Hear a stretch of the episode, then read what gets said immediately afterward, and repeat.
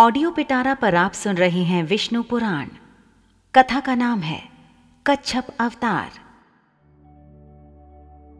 कूर्म अवतार को कच्छप अवतार या कछुआ अवतार भी कहते हैं।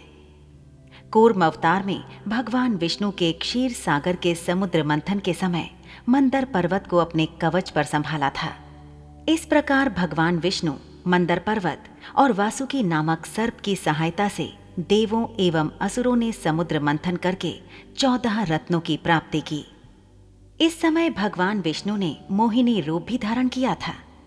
इस समय भगवान विष्णु के मोहिनी पद्मा पुराण में वर्णन है कि इंद्र ने दुर्वासा द्वारा प्रदत्त परिजातक माला का अपमान किया।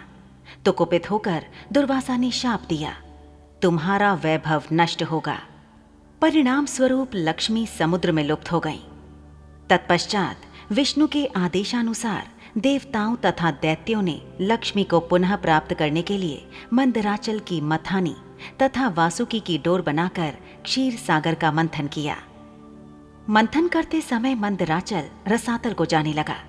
तो विष्णु ने कच्छप के रूप में अपनी पीठ पर धारण किया और देव दानवों ने समुद्र से अमृत एवं लक्ष्मी सहित चौदह रत्नों की प्राप्ति करके पूर्वव्रत वैभव संपादित किया। ऐसी ही इंटरेस्टिंग किताबें कुछ बेहतरीन आवाजों में। सुनिए सिर्फ़ ऑडियो पिटारा पर। ऑडियो पिटारा सुनना ज़रूरी है।